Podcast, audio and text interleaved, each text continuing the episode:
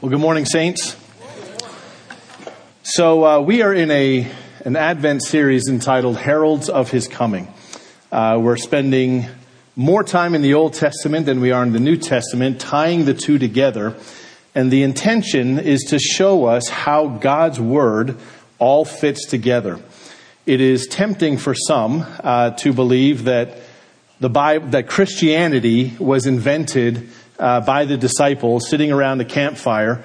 Uh, well, Jesus is dead, so what do we do now? Let's make up something to keep the momentum going forward. Nothing could be further from the truth. The intrinsic message from Genesis all the way through the end of the Old Testament to Malachi is there is someone coming.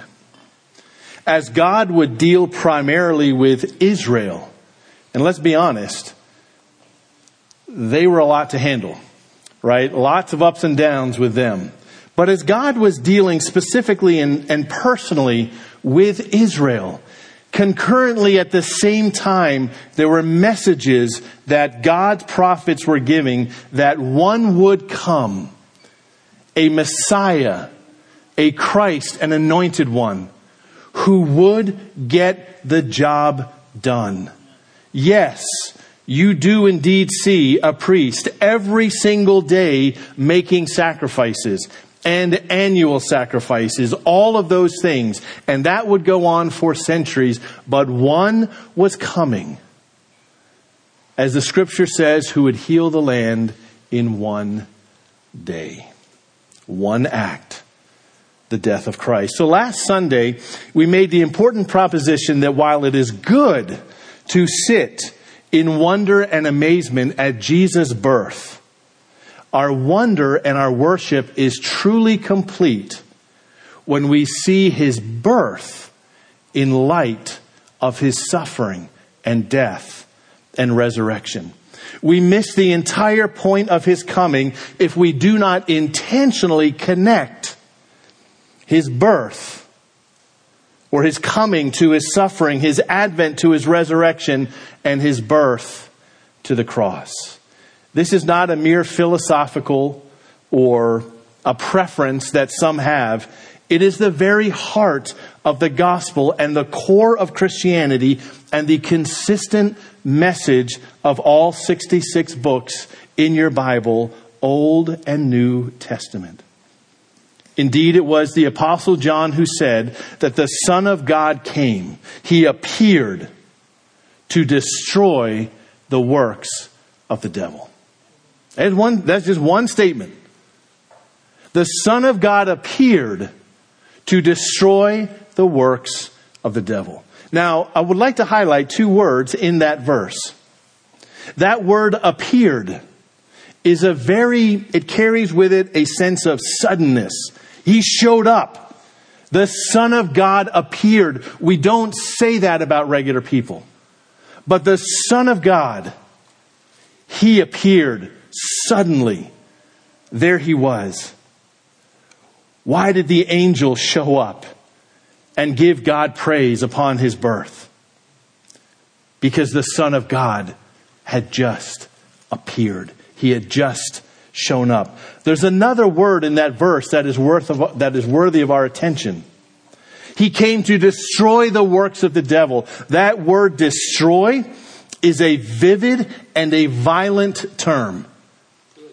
His works needed to be put down. He needed to be put down. The Son of God came to violently destroy Satan and his works. As we saw in Genesis, he gave Satan the lethal head blow. I'd like you to turn, if you would, to 1 Timothy chapter 1. I would like to just show you Paul speaking to this very matter. 1 Timothy chapter 1 and verse 15. The saying is trustworthy and deserving of full acceptance. So everything that the apostle writes is worthy of our acceptance. But now he's going to make it a point to remind you that this is worth your acceptance and completely trustworthy. What is he about to say? That Christ, Jesus, came into the world to save sinners, of whom I am the foremost. Paul was referring to the fact that he actually killed Christians, that he tried to stop it, which, if you think about it, is kind of silly. But Emmanuel, God with us. So, with this in mind, the testimony of Scripture, when we more fully understand the significance of Jesus coming, it is a good thing to bask in the holy presence, knowing that God Himself came. Emmanuel, God with us. He has not left us. He has not forgotten us. He is not ambivalent to our distress, to our disharmony. So let us enter this season and enjoy this season with holy amazement and wonder. Again, we quote the Apostle John. That which was from the beginning, Jesus which we have heard, which we have seen with our eyes, which we looked upon and have touched with our hands concerning the word of life. You can feel his amazement. You can feel his excitement. We saw him. He was right before us. We lived with him. He taught us. We traveled with him. The philosophy of the day was that the divine could not possibly be housed in human flesh. Why on earth would a God subject himself to a mortal body? Which kind of makes sense. But that's the wonder of it all. Now, Jesus coming answers a lament that resounds in God's word. Men and women crying out to him in pain and distress. Though implicit in many of the laments, the question of lament that we most often see in the Old Testament, especially the Psalms, is not, why does this hurt so bad? Or how could this possibly be happening to me, but rather the chief lament How long, O Lord? Why aren't you doing something about my suffering? When will you make all of this wrong right? How long until you step in and save the day? How long until we see your face when we see that you actually care. I'd like to take you to the book of Psalms, Psalm chapter 13, pretty much right in the middle of your Bible.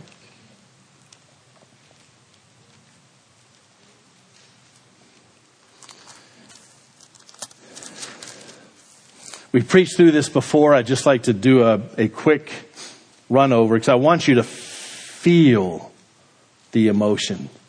I want you to feel the raw emotion as David pours out his heart to God. One thing that I love about God's word is it never, not once ever, sweeps things under the rug. Just pretend that it's not there. Put on a good face. Verse 1. How long, O Lord, Will you forget me forever? We know that when we are in distress, it feels like forever. How long will you hide your face from me? How long must I take counsel in my soul and have sorrow in my heart all day long? He wasn't just having a bad day. How long will my enemy be exalted over me? Consider, verse 3, and answer me, O Lord my God. Light up my eyes lest I sleep the sleep of death. Lest my enemies say, this is not just David's internal thoughts, that's included, but it's the people around him too. Lest my enemies say I prevailed over him. Lest my foes rejoice because I am shaken. But then he turns. This is often the pattern in these lament psalms. But, contrast, I have trusted in your steadfast love. My heart will rejoice in your salvation. I may not feel it now. In fact, I certainly am not. I will sing to the Lord because he has dealt bountifully with me. In the depth of his personal despair, David chose, however long it took, to trust God. To trust his unfailing love, unconditional, never ending, unfailing love when God felt distant to him. So what we see on a personal level with David and of course many, many other people, we also see in a corporate sense with the entire nation of Israel. How long? By the time the New Testament comes into play, there's the Romans, right? The Romans. When are we going to get rid of the Romans? Overtaxing taxing us, taking advantage of us. So let's tie this together. David trusted in God's unfailing love 800 years before Christ came. Remember what the scripture says God so loved the world. The ultimate, the most beautiful, the most profound expression of God's love for us was when He sent His Son. It is good, my friends, to slow down, to contemplate it, and take it all in. I know full well that it's a busy time of year. But slow down, reflect, and contemplate on this beautiful thing that God is with us. Be intentional, make time for it. It will refresh your soul. I like to give you three very specific reasons or specific ways to ponder the wonder of Jesus' birth this Advent season. And here's number one God is faithful, and you can depend on Him. This is a big one. Have you been let down by others when they do not follow through with what they said they would do? Loved ones who don't follow through? People you expect more from but who have consistently or often underperformed? How often do you say to yourself, well, that's not going to happen because I can't depend on him or her? My friend, God is not like that. Look at Christmas. Look at Bethlehem. Look at that teen mom who carried the Son of God and gifted us the greatest gift we have ever received. When I consider the Advent narrative, I see that God is faithful. God keeps his promises. When he says he will do something, he does it. God said Jesus would come, and he talked about it in great detail for centuries. God kept his word. Remember last week we saw that the Messiah, the promised one, the Christ would come through the line of Abraham, Isaac, and Jacob. That promise was rooted in a promise that was made to Abraham. Through you, all the nations shall be blessed. Through you, all the nations will be blessed. And then through Jacob's son, the lion of the tribe of Judah. We see later in scripture that it was David's line that would be key. But he is not only, the one who would come is not only Jesse's branch, he is the root of David. He came after David, he came through David, but he made David. He is before him, but came through him. Now, I do want you to turn, I referenced this last week, to the first book of your New Testament. In fact, the very first sentence. So I want you to see it in your own Bible. Matthew chapter 1. Even if we don't fully comprehend the significance of things that we read, it's important that we get to the bottom of it. Genesis, I mean, uh, Matthew chapter 1. The book of the genealogy of Jesus Christ. He begins this way because every Jew will have the same question. Show me his lineage. The son of David, the son of Abraham. As we said last week, no warm greetings. Been a long 400 years since you've heard from one of us. Here we are. He runs in. He slams the scroll down and he says, We got him. We've got our guy. He's here. But there's more. While that is significant, particularly for the Jewish readership, God also told us exactly where he would be born. And this was five hundred years before he was born. He would be born in Bethlehem. But you need to know there were two Bethlehems. It was the lesser Bethlehem. Because this is not a big Hollywood production. He's coming to a little village. Whoever has this? Which of you can say that it was said of me hundreds of years before I would be born that Colin would be born in Bethesda, Maryland? Friend, God said that one would come through Abraham's line, through Isaac, through Jacob, through Judah, through Jesse, through David, and he did.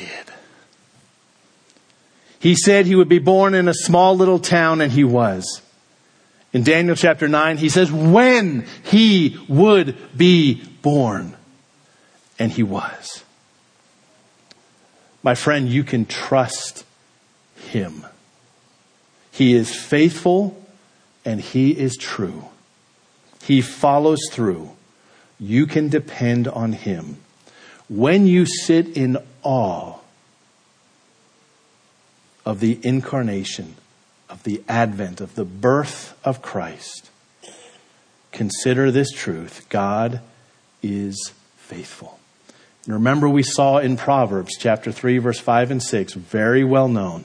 Trust in the Lord with all of your heart. Lean not to your own understanding. Second concept that I encourage you to think long and hard about this season God is all wise and God knows exactly what you need. He actually knows that more than you do. We need to be reminded of that. The well-known intricacies of the Advent story are that Jesus was born of a virgin as indeed he is God with us. We'll touch on this briefly. The Old Testament evangelist Isaiah gives the most remarkable glimpse into Jesus' birth. He tells us that his name will be Mighty God. I'll say this every Christmas. No Jew would ever dare to call their child God. But listen, God did not send a representative. He did not pass the buck onto someone else. He was not aloof. He came himself and he came to get the job done, to destroy the works of the devil.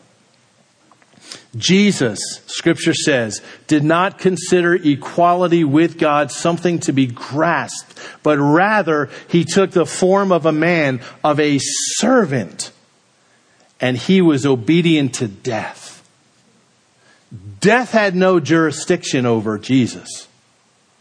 But he was obedient to death, even death, Paul says to the Philippians, on the cross. A cruel Roman cross. God is with us. Knowing the extraordinary person who would be with us, Isaiah also said, not, which was not surprising in the least, that he would be born of a virgin.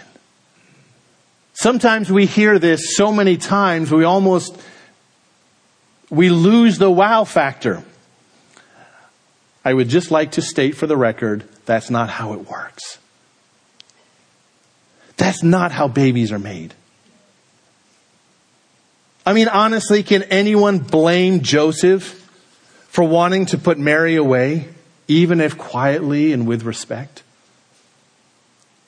Imagine being the, on the receiving end of that news.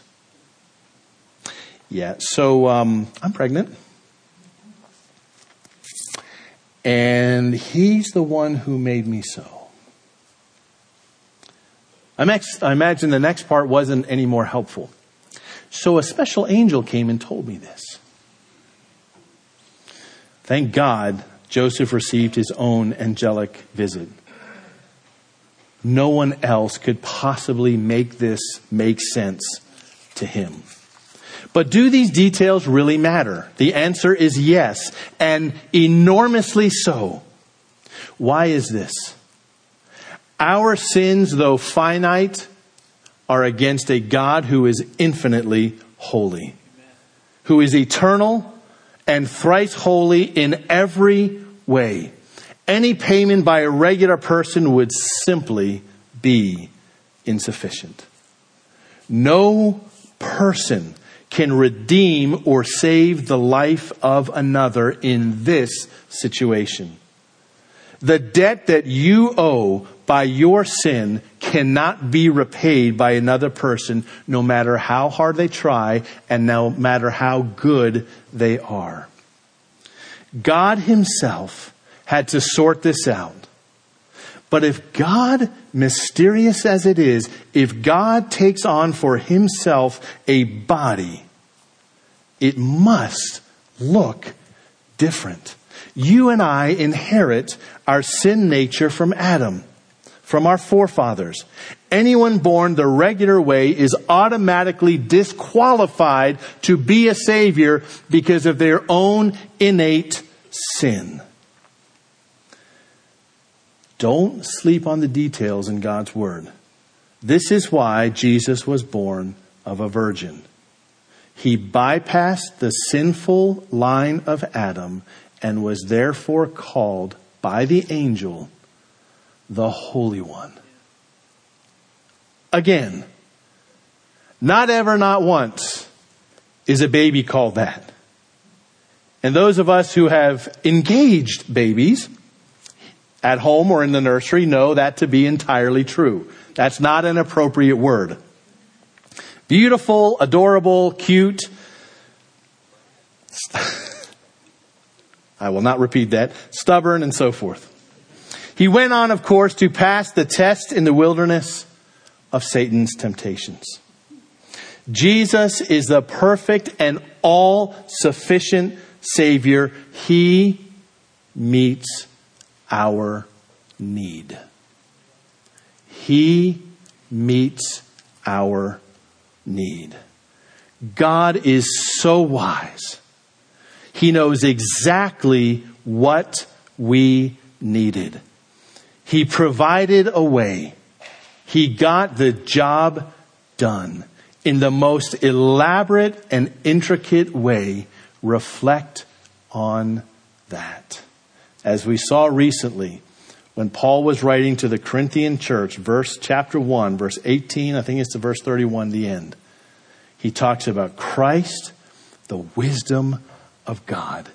The most extraordinary expression of the wisdom of God is Christ himself, who solved a problem that we could never solve ourselves. Third, to ponder this Christmas season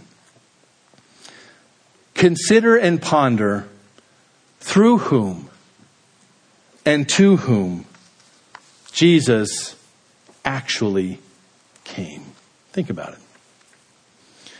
When royalty makes an appearance, there is pomp and there is circumstance. It is never not a big deal when the queen or the king or whomever show up. When I worked at Central Union Mission, a homeless shelter in D.C., we had the honor one year of having the vice president's wife come, and this is, isn't that cute? That's from their page this week.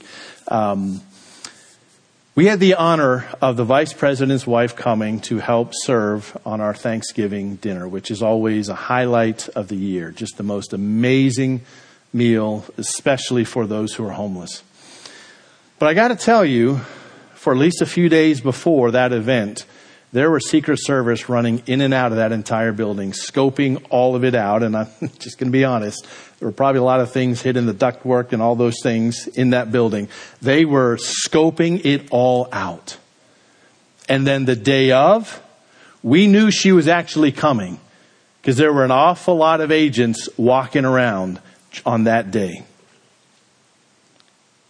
What an incredible reception she had. Now, Jesus created everything and sustains everything. He came for the noble cause of rescuing us. But no fanfare around him. He was despised and he was rejected by men. Remember, this is seven, eight hundred years before he came. This description is perfect. A man of sorrows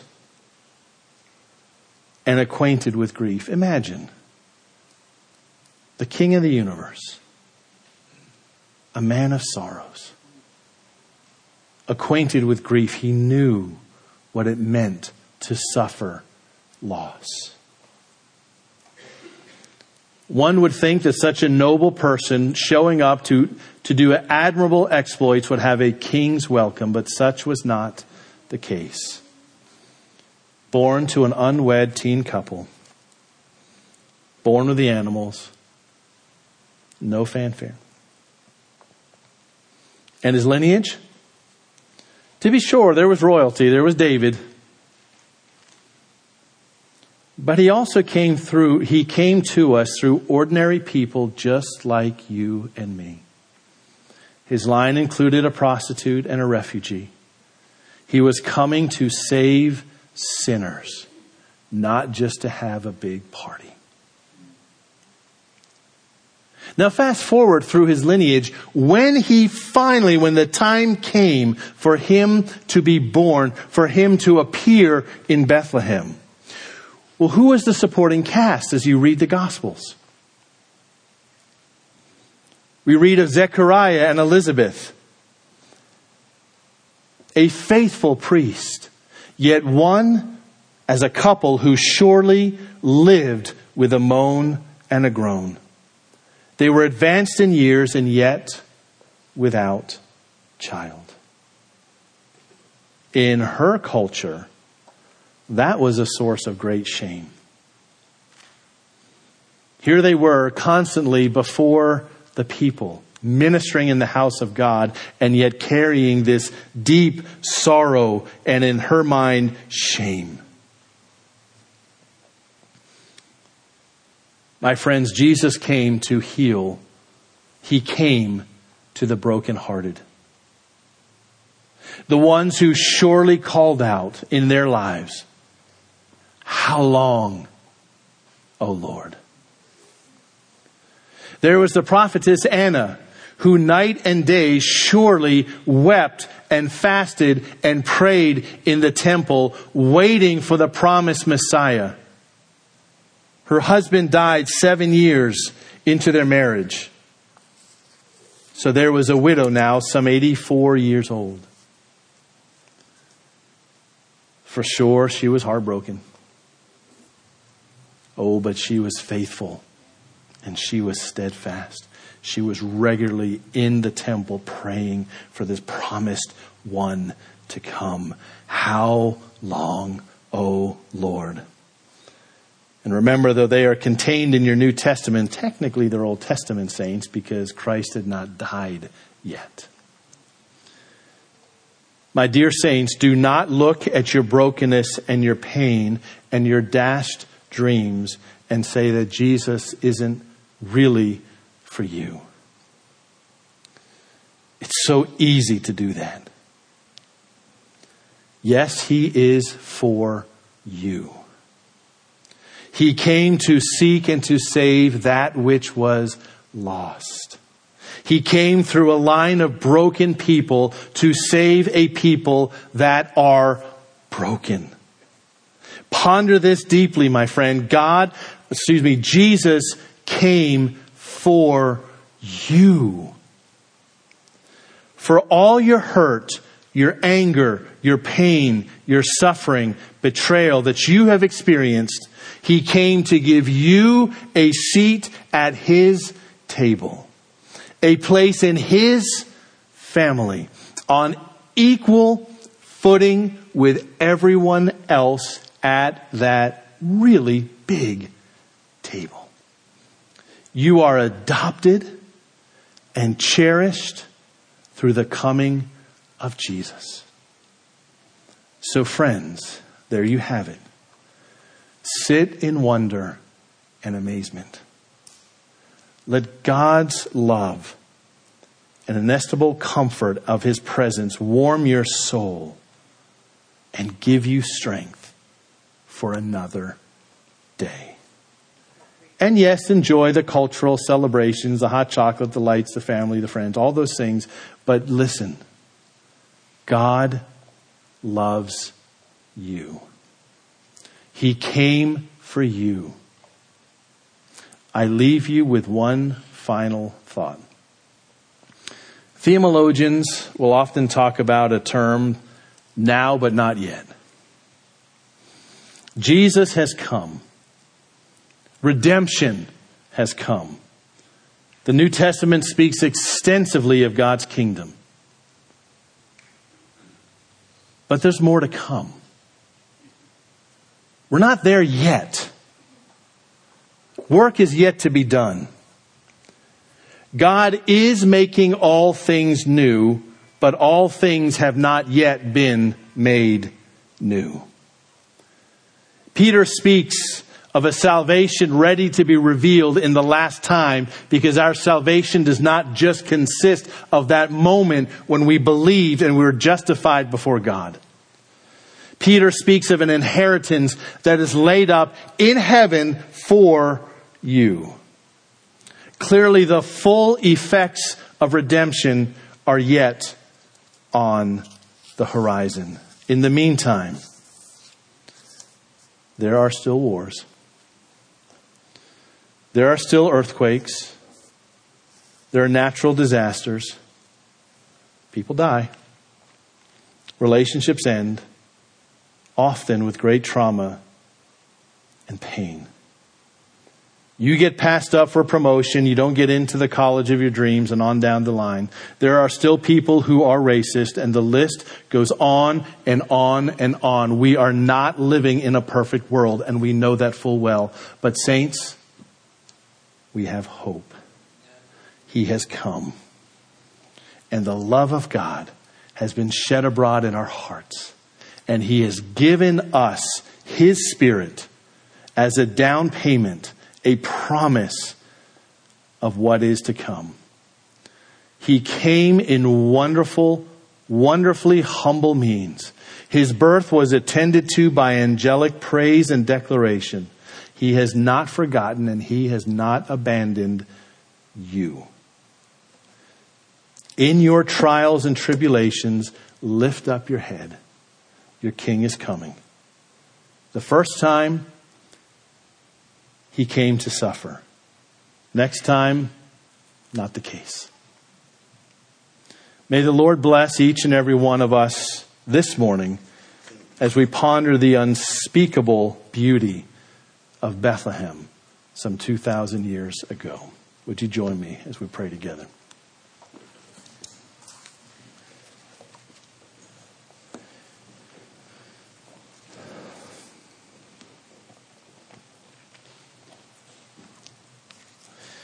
In all the busyness of the Christmas season, let us not be governed by the rush from here to there. Let us, for our own good and for the good of those around us, be intentional about our time with the Lord, gathering together as saints worshiping, and setting our minds on the truth. How beautiful it is to ponder the very heart of the gospel. That Christ Jesus came to save sinners.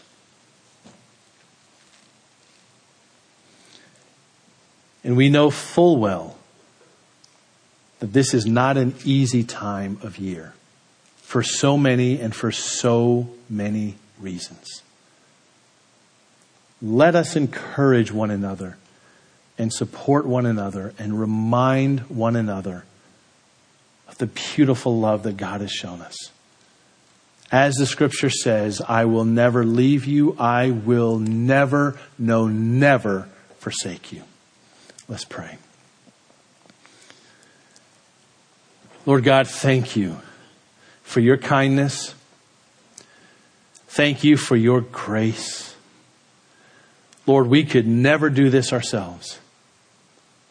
How beautiful is the story, the drama of redemption that just explodes off of the pages in the Hebrew scriptures and, of course, into the full light of the New Testament. as we consider the wonder of wonders that that little baby is truly God with us. Minister that deep in our soul. Support us with your love. Give us the strength this week to serve you with joy and to be good news to those around us. Thank you for the simplicity and the beauty and the power of that gospel message. Believe on the Lord Jesus Christ and you will be saved. He came, He lived, He died for sinners, and He is risen again. Oh Lord, we give you thanks. In Jesus' name, amen.